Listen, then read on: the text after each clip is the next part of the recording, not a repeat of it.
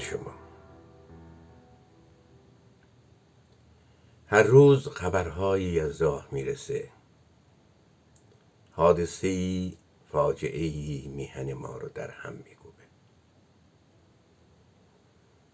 به حد این فاجعه گسترده است، به گونه‌های گوناگون است که میتونه این تفکر رو به وجود بیاره که عمدی است. وگرنه چطور ممکنه جنگل‌ها، مراتع، شهرها، کارخانجات در سراسر یک کشور ظرف 2 ماه به آتش کشیده بشه؟ اون مسائل کنار، فاجعه کرونا آن هم به کنار، حالا انفجار در مراکز اتمی و حتی در داخل یک اتاق جراحی در یک کلینیک مرکز تهران. من متخصص نیستم، اما با گفتگوهایی که با دیگران داشتم، اصلا در اتاق جراحی چیزی وجود نداره که چنین حادثه وسیعی رو به وجود بیاره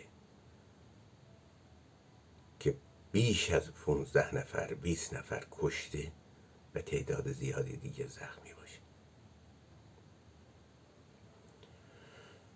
خب، راجع به احتیاط صحبت شده.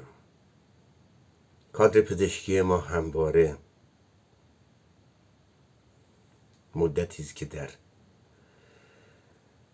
نخستین خاکریز مبارزه با دشمنه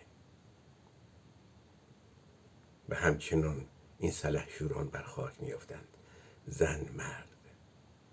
در این کلینیک تعدادی رو که اسمشون رو یافتم: لیلا ایوزی، سوسن سلطانی، محدثی رزی، فریده تورانی، مریم خرسندی، شبنم دیبایی و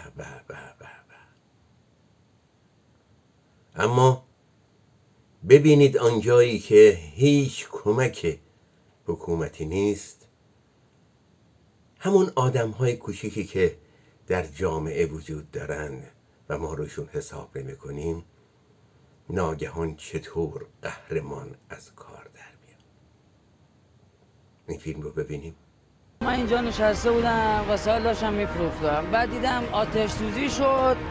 بعد 7-8 تا خانوم بودن داشتن داد میزدن، کسی نرفت بالا. شیشه را طبقه طبقه شکوندن، رفتن بالا کمکشون بردیم پشت بون، اومدن کمکشون دادیم. با 2-3 تا بچه بودن گذاشتیم پشت بون، اومدن پایین. شدت حادثه به اندازه‌ای بوده که حتی به ساختمان‌های مجاور هم که ملاحظه می‌کنین خسارت وارد کرده و تا حداقل طبقه 2 و 3 این ساختمون رو هم تخریب کرده. ساختمون بغلی رو هم می‌تونید ببینید که درخت به چه عظمتی دچار حریق شده و از بین رفته.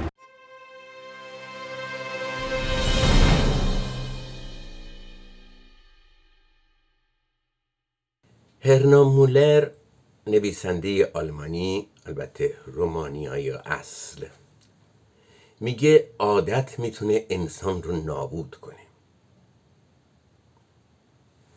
انسان میتونه به گرسنگی، رنج بردن، زیر ستم بودن، مصیبت‌های روزانه عادت کنه تا اینکه دیگه هرگز به آزادی و حقوق حقیقی خودش فکر نکنه. بله.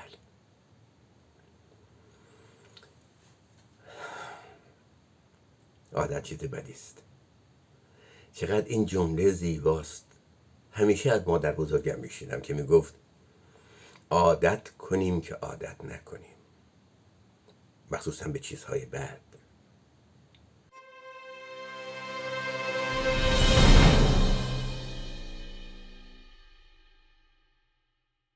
در این عکسی که خواهید دید شخص اسیر امکان این رو یافته، اسیر و گرسنه، که بتونه کاری انجام بده. یکی کلید آزادی است، دوم نان. اگر عاقل باشه، اگر باهوش باشه، کلید آزادی رو انتخاب میکنه، چون در آزادی نان هم هست. در گذشته در داستان‌ها و افسانه‌های حتی نه چندان دور می‌دیدیم که اگر کسی نیازمند بود تار سبیلش رو به گرو می‌گذاشت و این تار سبیل معتبرتر از هر چک و سفته ای بود. ببینیم امروز در کجای تاریخ ایستادیم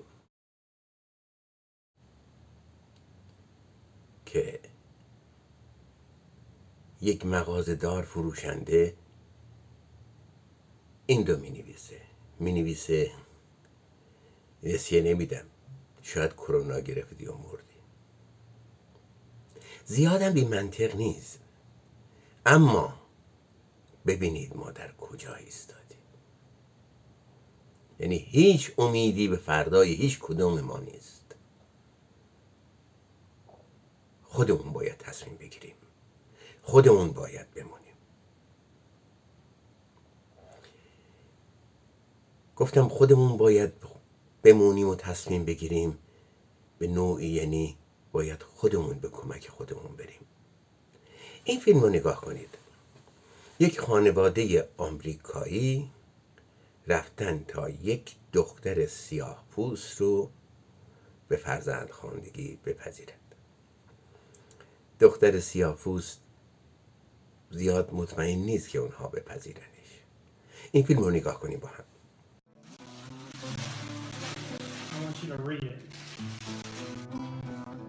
I'm going to be adopted.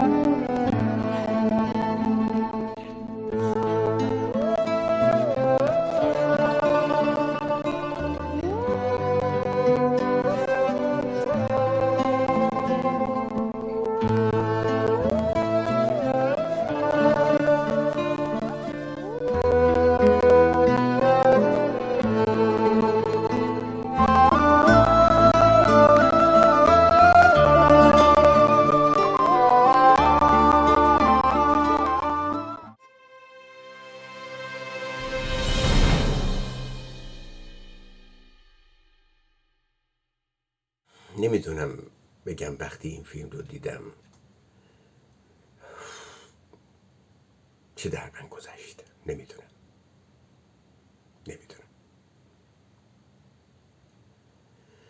بعد فکر کردم که توی مملکت خودمون همینقدر که در خونمون رو باز کنیم یا سرمون از پنجره خونمون بیاریم بیرون، چقدر از این فرزندان بی گناه و بی پناه وجود دارند. نمیخواییم کمکشون کنیم؟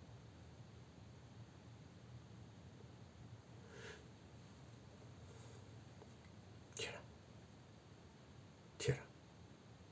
بی تفاوت نباشیم، بی تفاوت نباشیم در برابر فرزندانمون، همین هایی که میبینیم بی پناه توی خیابون هستن، توی کارتون ها میخوابن، فردا بزرگ میشن، مملکت باید به دست اونها بیفته. اگر اینها درست تربیت نشند، اگر در یک جای مناسب زندگی نکنن، فردا میهن ما چه خواهد شد؟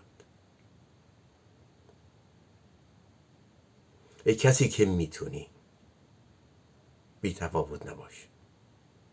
امروز بی تفاوتی دشمن اساسی ماست.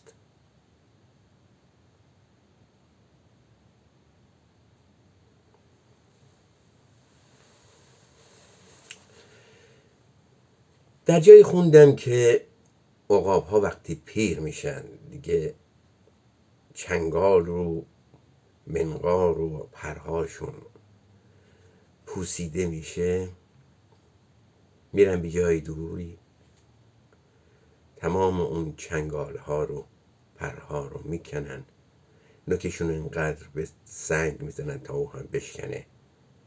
بعد در اثر نیروی طبیعت دوباره اینها رشد میکنه. این بار منقاری نو، پنجهی نو و پرهای کاملا نو به دست میارن، یعنی تولدی دیگر. این به ما میآموزه برای اون که زندگی جدیدی رو آغاز بکنیم، تولدی دیگر رو شاهد باشیم، باید عادتها، اون چیزهای پوسیده اطراف خودمون رو بریزیم دور. میدونم سخته، میدونم چقدر از این که آنچه را که بهش عادت کردیم رو کنار بگذاریم مشکله، اما اگر قرار تحولی سالم و مثبت در زندگیمون رخ بده راه دیگری نداریم، هیچ راه دیگری نیست. عقاب باشیم،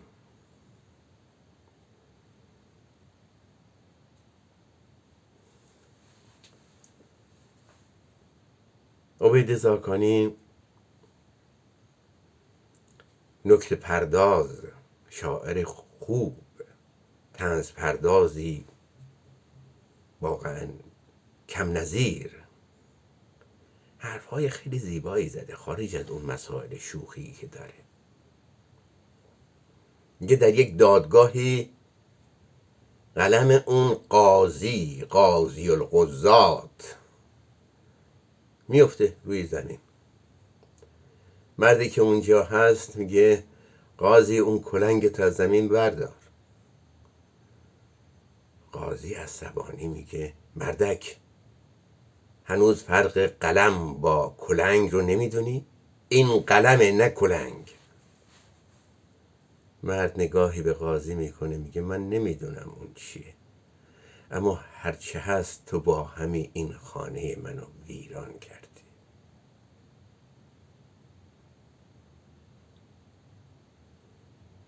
بله.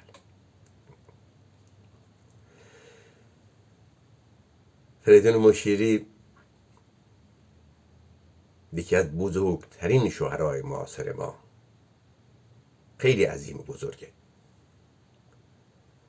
هیچ وقت هم سعی نکرد که وارد مسائل سیاسی بشه و از اون شعرهای شعاری بگه، اما شعر زیبایی داره که آقای فرحی اون رو خوندن، خیلی زیباست، با هم میشنویم.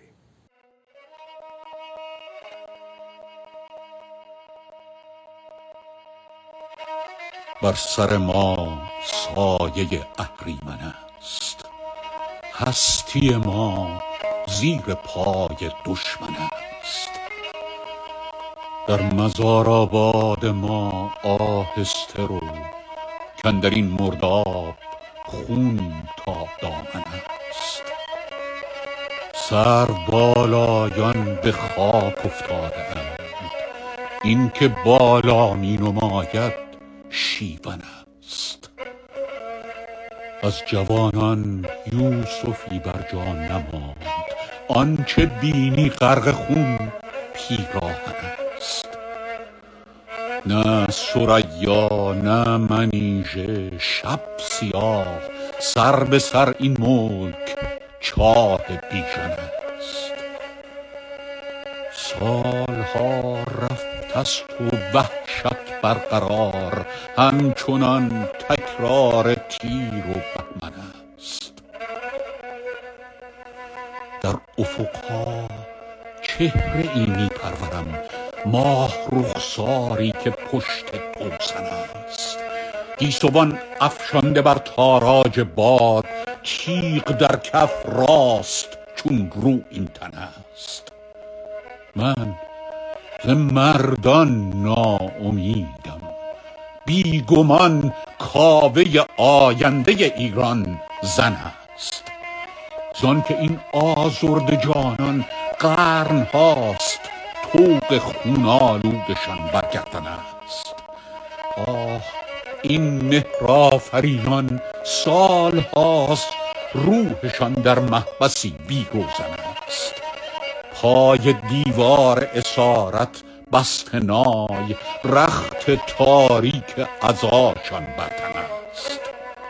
صبرشان روزی به پایان میرسد. پیش من این نکته روز روشن است. گرچه اینک نام این نازک دلان لاله و نسرین و ناز و سوسن است. باش تا گردا فریدی برجهد، تا ببینی زن نه آتش آهن است. ناخن رنگین او مشت درشت، اطلس زرتارش آنک جوشن است. دست در شمشیر آرد ناگزیر، آن که دستش خون چکان از سوزن است. بگسلد زنجیرها تا بنگری تیغ این شورافکنان شیرافکن است. در افقها چشم دارم هر سحر، تا چه زاید صبح شب آبستن است. من ز مردان ناامیدم، بیگمان کاوه آینده ایران زن است.